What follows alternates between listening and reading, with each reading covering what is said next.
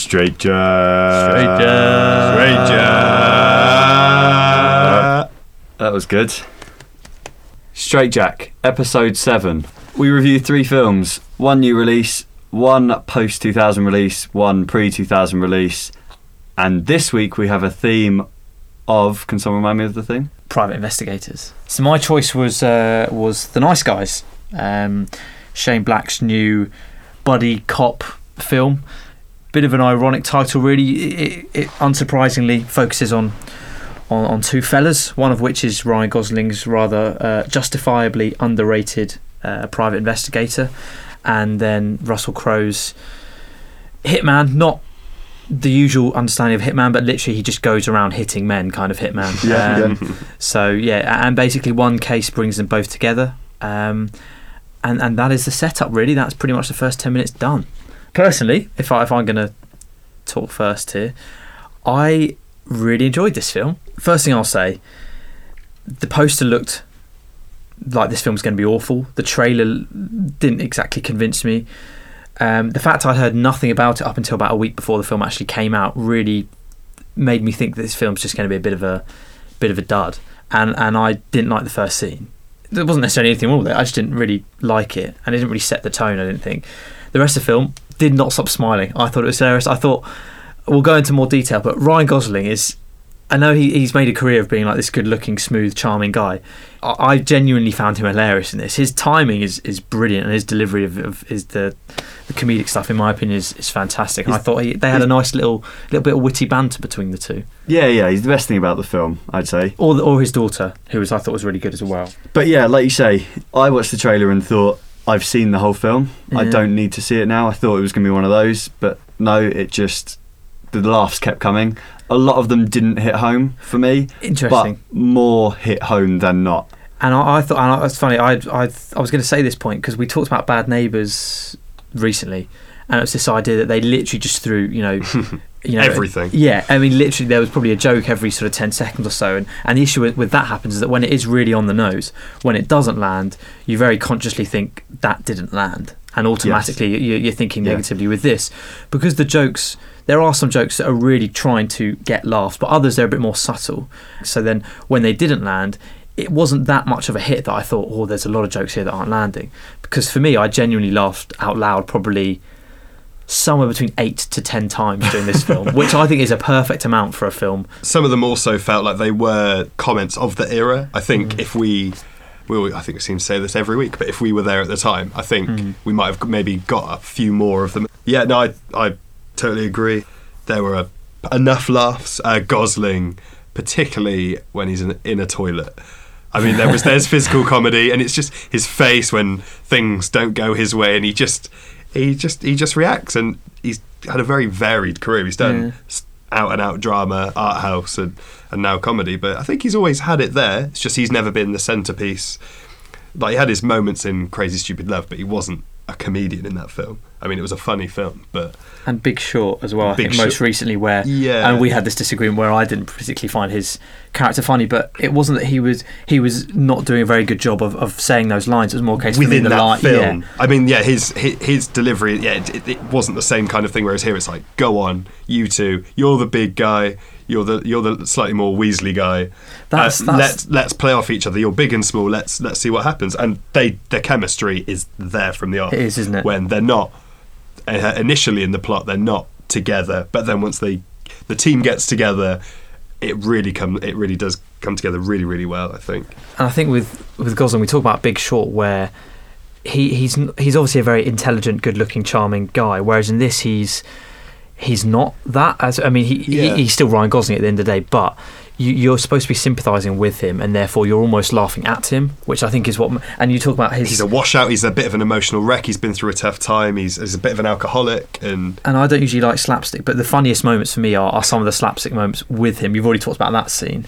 and he and he falls off of several from several high places, which you really almost don't ex- you you don't expect. But then eh, when you go, oh, of course, where else was that scene going? But it, it works for it. It Yeah, the, the- and I don't know how to describe it because usually in some films you watch some of the things exactly what happened in this film, and I don't find them funny. In this film, for some reason I found them funny. and I can only put that down to him. There's literally one scene where like he's pretending to be shot. He's like flirting with this girl, pretending to be shot, and he's pretending, oh, you know, dodging out the way. And then he literally just flips off backwards And it's off really the balcony, and you just then see him rolling rolling the comical down down the hill, hitting every every bump, losing his gun, all this and that. But yeah, it works. Yeah, but although I found the plot interesting, I don't think I cared about it.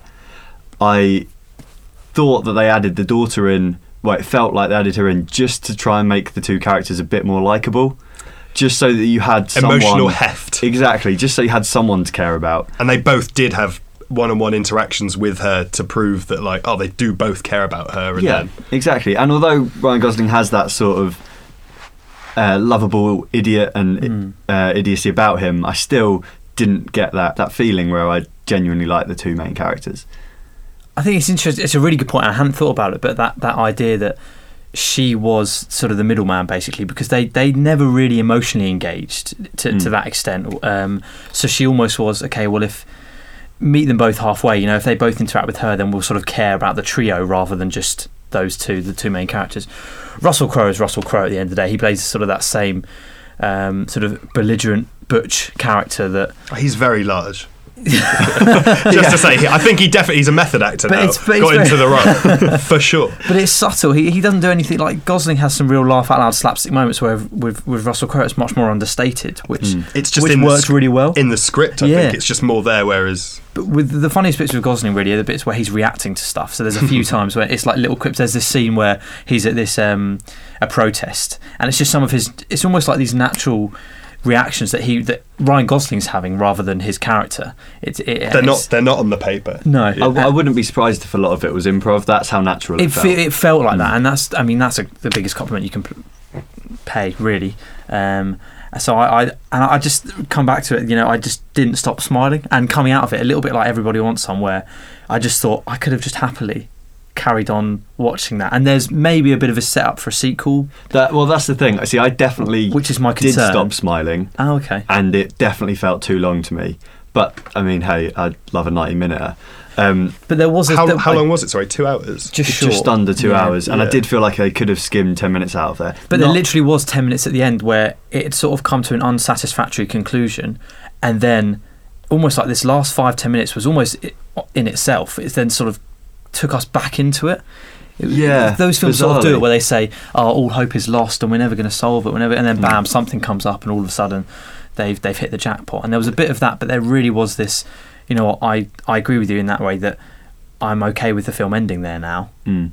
but I'd go back to you know I I loved it. I thought it was hilarious. I was smiling throughout. I came out you know really wanting to almost go back in and watch it again, and and happy to to watch it again if I needed to. So I enjoyed it for uh, as much as you, by the sounds of it, but for different like everybody wants some. I, this I wouldn't wanted to have gone any longer. Um, I just thought it looked it. It's got to compare it to Kiss Kiss Bang Bang. It's kind of a similar. There's similar sort of comical characters. It also is in a way kind of Coen. They're trying to do their thing, but they're just but people are people and they are bumbling idiots. Yeah. A lot of them. It's just usually you get the very straight laced in the suit, and these guys try and put at the front like they're especially Gosling, obviously, um, and it just has never worked for them. But yeah, this is just thoroughly enjoyable from start to finish. It's really it looks great. Um, I think yeah, Gosling definitely steals it, and there the cast. There's plenty of other little side characters, and yeah, his daughter. I mean, she does do a very good I thought she was really a good. very good job because I think she was unknown, and you get a little bit of uh, Jack Kilmer, Val Kilmer's son, Yeah, yeah, is son, good in a good couple of scenes. Just pops up. Yeah, I think it's it's like all of uh, the other films, probably that we will speak about later. Uh, it does have all of those parts, but it then just has that comedic. It riffs on them, and I don't think I've seen a film in this genre that does that like this before, and that's why it was surprising. And everyone was in hysterics in the Yeah, in the and that- theatre, and that that that's the testament. That's what it set out to do, and it did Absolutely. Um, I suppose it's for me to, to go first. I would give this film a solid four stars. I, as I say, thoroughly enjoyed it, and when I think about why I watch a film, I watch it to yes to appreciate it, but also to to enjoy it. And so for me, this is hits both notes. So for me, yeah, four. It was funnier than I thought it would be, and it it did have the noir within that noir framework. It was enough of that to enjoy, and it did open a good, interesting case with with some good action as well. And yeah, it did have real real characters, which is always a bonus. And yeah, just zipped along at a good pace and was spontaneous enough. So yeah, solid uh, solid four from me as well. and it's a three stars from me. At times, there were very few times, but there were still times when I felt like it was trying to be a little bit too deep. The buddy cop trope. I mean, you've seen it with all the kind of the ones coming out at the moment where they are just slapstick and trying to make you laugh every second. But I think this is the exact level of humour that buddy cop comedies should aim for. Hmm. But at times it did verge on just wanting too much out of me. But no, it's three stars. Fair play. It's fine. There's nothing profound here. There's nothing to learn or anything that leaves you lingering compared to the other two films we will discuss. This, I don't think I'll be rushing to watch it again. That's really. I was going to say But- the opposite. If I could, someone said to me tomorrow, right, you can watch one film out of these three films. Again, Hundred percent, I'd say Nice Guys again because it was enjoyable. I Yeah. think I, I laughed make- and maybe it it a depends what better mood you're in. But yeah. yeah, so maybe we, that's a good, that's a perfect segue into the next film. Which is Inherent Vice. PTA's latest. Starts off like every detective noir should. There's a broad coming into a private investigator's office and needs some help. Did you just say broad? Broad, yeah. There's a broad. Um, Chinatown, they've all done it. It's, it's a it's a common trope. Um, so this time the broad was Shasta, Shasta. Shasta Faye Hepworth. Shasta, uh, who asks the private investigator, Doc, played by Joaquin Phoenix, to help prevent her ex from, I think, getting thrown into a mental ins- mental institute wrongly. Yeah, Yeah, at There's, there's trouble. We we it then gets into the rabbit Yeah. hole. Yeah. Then we get another two hours, ten minutes of Doc investigating this, investigating a further two cases, which are filled with crime, lots and lots of naked women, and lots of drug taking. Oh, and some police as well. yeah. Yeah, yeah. And I think that's it. Ian? I mean, I'm probably the wrong person to go to. this, Here we go. 'cause this, Waxing lyrical. this did this did come out in January last year, and it uh, it stayed with me for the. I've only saw it that, that one time, and it was it was comfortably the best film of last year by quite uh, some way for me. I've seen it. Yeah, I've seen it since uh, I rewatched it for this, but it yeah, there's just so it's it's technically perfect as we, as PTA's last three films have been. Um, whether you're a fan or not, or whether they do actually mean anything to you, they're technically they are. They're perfect. I mean, this Jonny Greenwood's th- three out of three for scores. You've got Joaquin with yet another fan- a very different performance, completely the opposite performance for, to the in- from the intense uh, m- mentalist of the master. And here you've just got a man just just he's in the the 60s is over. It hasn't panned out. They're all just trying to. He's trying to find his way through. He's just he's just very off his face, very pranged out the whole time. But he's just a very good guy naturally. Amongst, despite being in a constant stupor, he's actually a very he's actually very bright and he's very likable. And he's just trying to worm his way around this very again very 70s uh, this this world that's just chucks a lot of uh, curveballs at him, and he just tries to find his way. The cut, the ensemble cast again. I think Hail Caesar. I think I'm not sure if you guys touched on it, but great ensemble cast, but spread its brush far too thin. You don't get enough. You don't get a feel that any of those, the Ralph Fiennes, the Jonah Hills that are in one, two scenes, actually meant anything. Here, you can just see Reese Witherspoon or Benicio del Toro for a few scenes, and you feel like that they're a part of it. And I think this is everything that every noir has been and sort of has aspires to do. It's got all of the the scenes and characters that you would expect to see. They're just a little bit. Uh, the plot is is just yeah, simply not the integral thing here. I know that's obviously been the main criticism for it, but PTA has said that it's meant to be impressionistic. What he remembers about films is color, texture, you know, things that just the best, the holy moments, the things that stick out. And here, you've just got some really, really wonderful, lots of great scenes, characters, and moments, scenarios sewn together hilariously with just yeah a timeless look. I just, I just think it's the best thing ever. But uh, I think Well, I like the more I talk about it, Alright. it's it's lingered with me for over yeah a year and a half now. I just can't get my head around how how impressive it is. I think I sit on a bit of the opposite side of the table. Was this the Ian. first time you'd seen it? Can I ask before you say anything? This was the first time I'd seen it. Yet I watched it twice at you the watched it weekend. twice, okay. I watched it the first time and I didn't like it, but I was so keen on liking it for your sake. I found it very confusing. I thought Joaquin Phoenix was genuinely the worst thing about the film. I thought everyone else was nailing it. He ju- it was, there was just no conviction behind him. he was stone the entire time. That is, but, that, but I, I mean his character, and then that is very much that's obviously made very very clear. It's quite an integral. It's called a stoner comedy noir. I think is what. Oh, he's- they but make it quite they make it quite clear that he's stoned all the time. Yeah. but that doesn't that But doesn't that excuse bad acting. oh no, it, it would affect his his delivery and appear to be sort of glazed and not really as present as a lot of the others are not in the same state. But Okay, I'm going to just try and fight Yeah, back. no, please do, All please. the, uh, but keep going.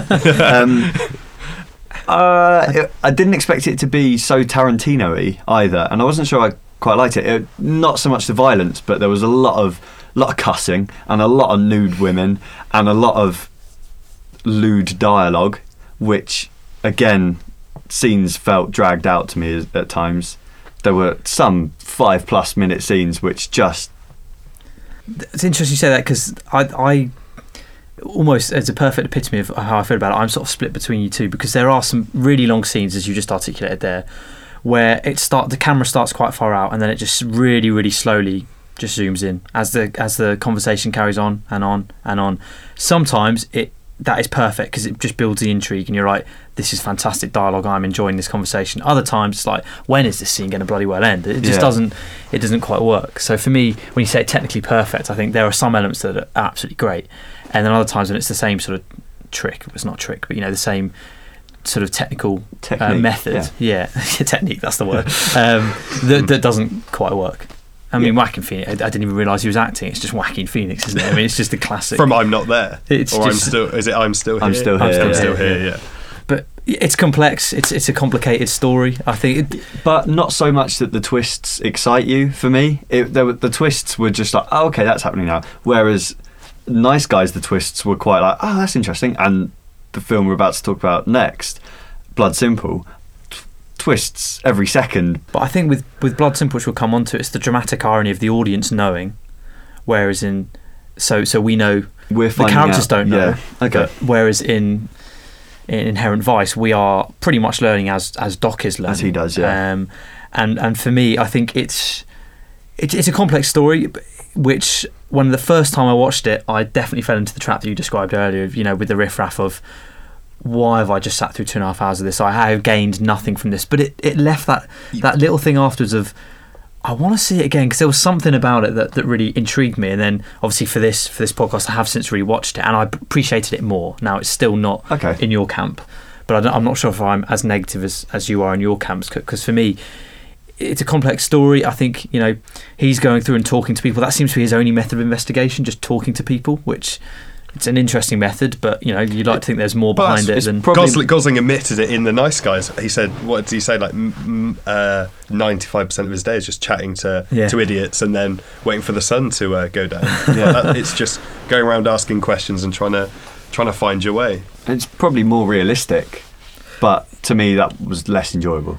and I think for me it was like you're sort of going through this this journey of this weird sort of trippy high world and, and you're not really quite sure what's real what's a dream what's Mm. profound what's relevant so for me it sort of took me out every now and then uh, that I didn't quite appreciate it I wasn't quite engrossed in it as I should be albeit as I say second time around of watching it I did enjoy it a lot more and I did appreciate it more but it still came to uh, a resolution that I didn't think was completely fulfilling for me I didn't Mhm. didn't come to the end of it and think that is you know a real satisfactory ending to what has been a really you know emotional roller coaster of a ride but again it's supposed to be impressionistic and maybe that's something that I that I missed out on I can't believe no one has mentioned Josh Brolin is there anyone better at eating or doing something whilst acting it's incredible this Moto Panacake. I mean, I, Josh Brolin. We talked about the Coens. We talked about Hail Caesar. Like he's the best thing about that. He's the best thing about this by a country mile for me. He's just he's so good at these th- these little roles. And even there's this one film that he's at home and he's on the phone to Doc, and then his wife comes in and just completely emasculates him. And and he just Josh Brolin. He's such a good character, and he's eating like these Frozen chop- bananas. Frozen bananas, Yeah. yeah. And just I don't know his physical acting whilst talking and, and whilst just engaging in conversation. It's so natural. It just it just feels as if they've just turned the camera on him when he's in rehearsal and he's just naturally just doing what he's doing. He's just Mm. being Josh Brolin. Yeah, I think for me it's um it's a it's a it's a good film. I thought when I first watched it, it wasn't a good film. I didn't like it. I think I pretty much was exactly as you said earlier. You know, I didn't understand why I had to sit through two and a half hours of this. I think if you just get your head stuck in the maze, I think you're just going to be there forever. And for me, I think it, it needed a second watch for me. Yeah, I mean, you sounds like the first watch was enough for you to say this is an absolute I, classic. I mean, no, I mean, I, I certainly sat there. I, I, th- I think I spent quite a, quite a lot of time re just rereading the plot through afterwards. But I mean, it I, it took time for it to sort of permeate and to settle in. Did you did you guys get the comedic? I thought it was absolutely hilarious. there are there are. I've, I I've would got- say I'd say it's genuinely f- far funnier than the Nice Guys, which is an out and out like.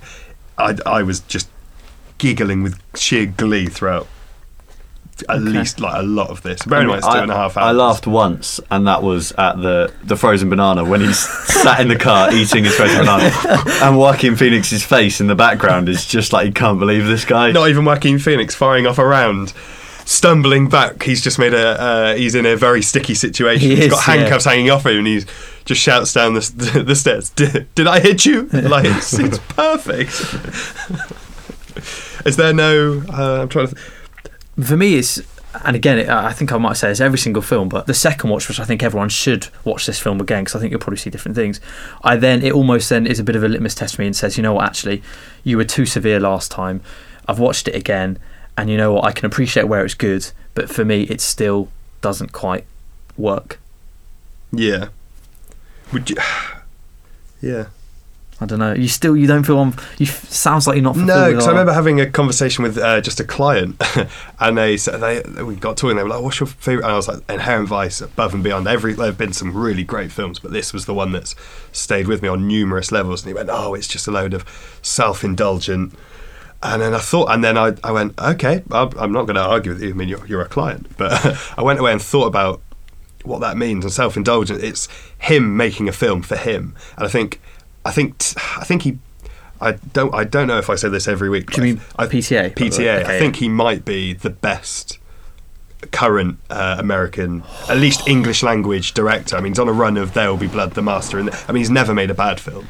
Um, and I just, I just think, it, I, yeah, for, in my eyes, it, it's flawless. And I did, uh, I did subsequently for, uh, for this podcast look up some of the reviews and people saying things like, you know what, but it is. This is a cult. I didn't really enjoy it, but this is going to be a cult, a Yeah. cult classic. And you think about th- we're in the era, the first ever era of manufactured cult classics. Your, your Sharknadoes, where they've set out from day one, we're going to make something that's just going to have this niche audience, and that's how we'll market it. And this is so not that. But I think there will. It, it's it's not for everyone. I think he takes a lot from uh, the uh, the films of uh, Robert Altman. I think The Long Goodbye is the biggest. Uh, he says the biggest influence on this, which is quite similar and just it, it's quite similar to Nice Guys. You know, just gets caught into a case and just meanders round, and it, it's very funny. Um, I haven't read the Pynchon novel as well, which apparently is, was called un, Unadaptable. And he just goes with it, and it just just gets swept up in everything. I just yeah, just I just can you have you got any anything to add, Robbie? Any I, I thought it were. I didn't think it was self-indulgent at all. I just felt like it was very, very confusing. Not unnecessarily so. It had to be to portray what he wanted to, and he isn't making this for a mass audience at all. Uh, Mm. You know at this point he just does what he wants. He does the projects that he wants. exactly. And I think he set out. He, he made the film he set out to make. I just didn't enjoy that film. It's two stars for me. it's a really good way of putting it. I think I'm more of the mass audience than I am, I suppose, a, a critic in that way. So for me, I probably did fall fall short. But for me, as I said, second time around watching it, I uh, I liked it a little bit more. So I'd go with three three stars. And yeah, I just think it's a a wonderful uh, uh, those uh, those rugs. The uh, it's just it's just a collage, Ooh. just perfect little tiles of just all of these of everything. I just think you want to see in this this this genre. Um, just every, just every little scene. It's just got its own little glint of humour, magic, poignant poignant drama. It's it's just all there. It's and let's not forget Jonny Greenwood's perfect perfect score. Yeah, it's just a it's just a five. It's just a perfect five. And finally, On to the third and final, the classic uh, this week. Uh, gone for the Coen Brothers 1984 debut, Blood Simple. Cue Carter. Burwell's wonderful score there.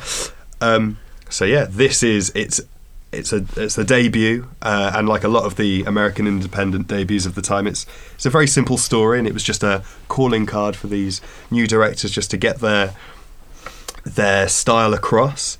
Uh, and you have Frances McDormand in, I believe, her first, at least her first starring role. Um, She looks so young. she does it because you're so used When to seeing think, yeah. her where she's been, um, and she she's being she's being followed at the very start by a private investigator hired by her husband.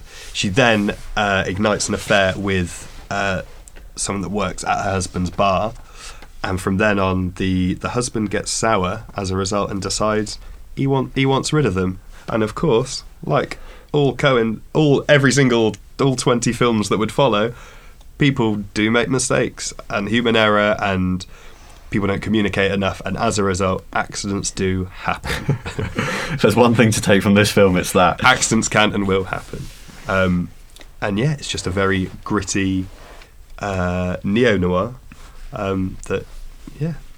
How how did you guys feel about this one chaps? I I do think this is the uh, for me the perfect kind of neo noir film. It's the opening five ten minutes are absolutely outstanding. Is it? Where they sat in the car. it's just very it's at night Yeah. It's just dark. so that yeah it's Right, almost okay. always dark, and then it's sort of juxtapositioned with this sudden beam of light of in loads of different frames That's it, sorry, coming yeah. through windows and stuff. but it just it sets the tone really well um, for the rest of the film.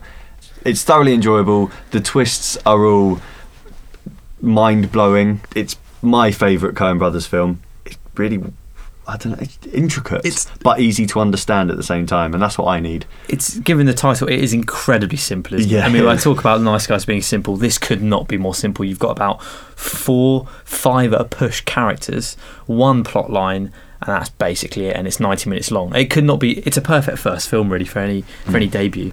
Close your curtains and lock your doors. That's not. I'm not saying that to the audience. Sorry, I'm saying in the film, the film would be about a minute long if that was the case, because there's no story here whatsoever. Yeah. If they close their curtains, it's like, what are they doing? Sleeping with their curtains open and their doors unlocked? Like, What are you doing? and she moves into a new place that hasn't even got curtains I it's just like what. Uh, so I didn't know. I didn't really know how to how to deal with all of that. It was difficult for me to get over that. But um, that was you know I, I did in the end. But yeah, it's such a straightforward film. Really similar with Coen's. You know, there was this weird sort of brooding atmosphere where something's not quite right, and you know. Well, actually, no. It's not usually with the Coens because the Coens has always a little bit of light-heartedness to it, whereas this, I maybe think- because it was their first film, it, there was it pretty was quite dark. There's some pretty gruesome, not gruesome, but well, no, yeah, actually, genuinely gruesome moments where you do think, you know, that's that's that's pretty grim. It's dark in both sense. I mean, visually, Yeah, I, I've yeah. never seen a film. Only upon rewatching it uh, a couple of days ago, is it's so much of the frame is. I've never seen it so black. Yeah. that- That's not shot in black and white. It's just and just it's just moonlight sparsely lit over their faces. But I, you touch on atmosphere just to interject. Um, that's what this was something I watched in the first year of film studies. It was recommended by a lecturer, and I didn't know I'd seen some of the the popular, a couple of the popular Coen films, but I just I've never I've not still not seen anything since that captures that bottles up such an atmosphere, and I think it's something that David Lynch does very well. It's just these these shots. You just see a car, and you just see the uh, the white markings. You see they're going out, and it's this Texas, and it's anything. I think the opening voiceover says, "But this isn't that place. This is Texas." Yeah. and any and it's just I've n- I've never been to America, but I imagine it's si- uh, the country roads are are a bit different to those of, of Swindon. That that you might not see anyone for quite a while, and it's just this big black open space with this the most phenomenal classical piano score Yeah, the score's that great. anything. It it really reminded me of. Uh, I think it was released near enough around the same time. The Thin Blue Line, the Rowan documentary, Atkinson, BBC. Uh, the Errol Morris documentary, which was the first documentary to use reenactments, Yeah. and it just portrayed yeah a police shooting, and you just get this. All you need is the sound of a footstep on tarmac, a car door opening, a gun going off, and deathly silence, and you've got, and you've just got something special. It's so, and it is it's the art is the simplicity, and maybe that and that was because they had 1.5 million that took them a year of going around and begging for. I mean, there I was, heard. I there read, was a, no money to spare. read a story today that they. I mean, I've read it on Wikipedia. That That's fine. they couldn't even couldn't find the funds, the 1.5 million that they knew they needed for the film.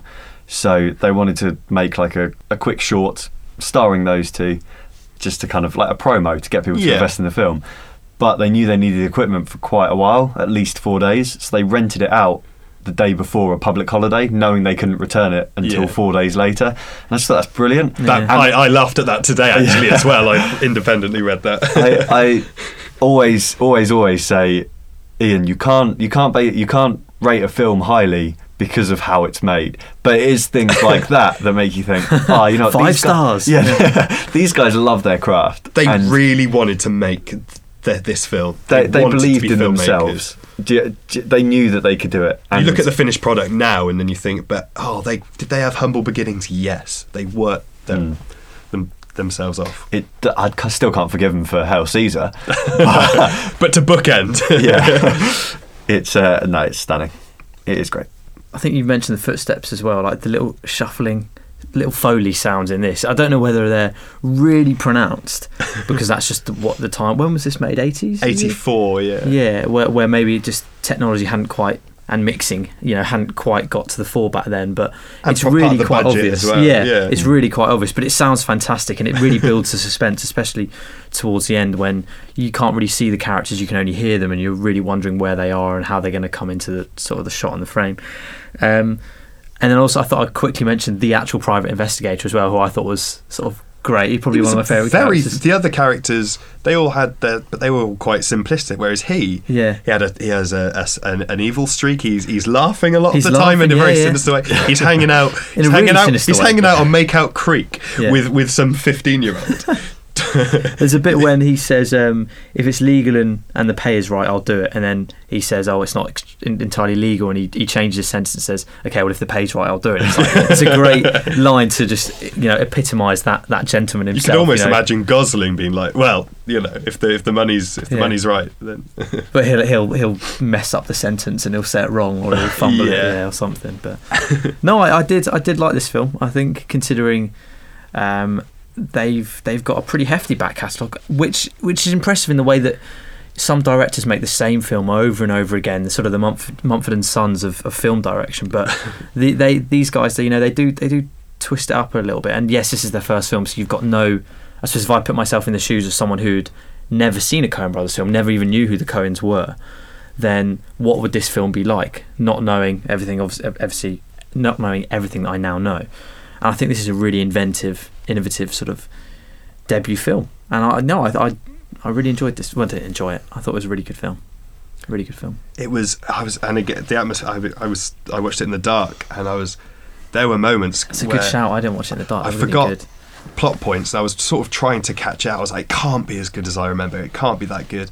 I was thinking, does do it yeah, all the plot points. It all adds up. Like what makes some of the Coen Brother films so good is that they are very feasible plots that just yeah people do silly things or there's a miscommunication that's so legitimate that then leads to something quite horrific. It goes from naught to Yeah. and people have to make decisions that they never dreamed. They never dreamed they'd be in this situation. They're at the wrong place at the wrong time. And it, it just does that so, so well. Um, and let's not forget the use of the Four Tops.